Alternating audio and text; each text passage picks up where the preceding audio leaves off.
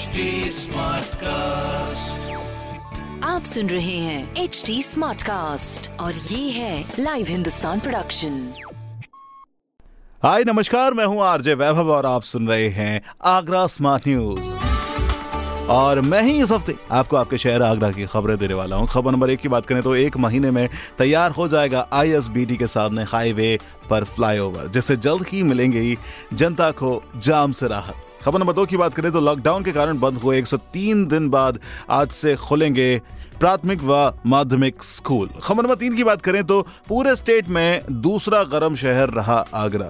43 degree Celsius के करीब temperature record हुआ। साथ ही मौसम विभाग के अनुसार अगले तीन दिन ऐसे ही हालात बने रहेंगे।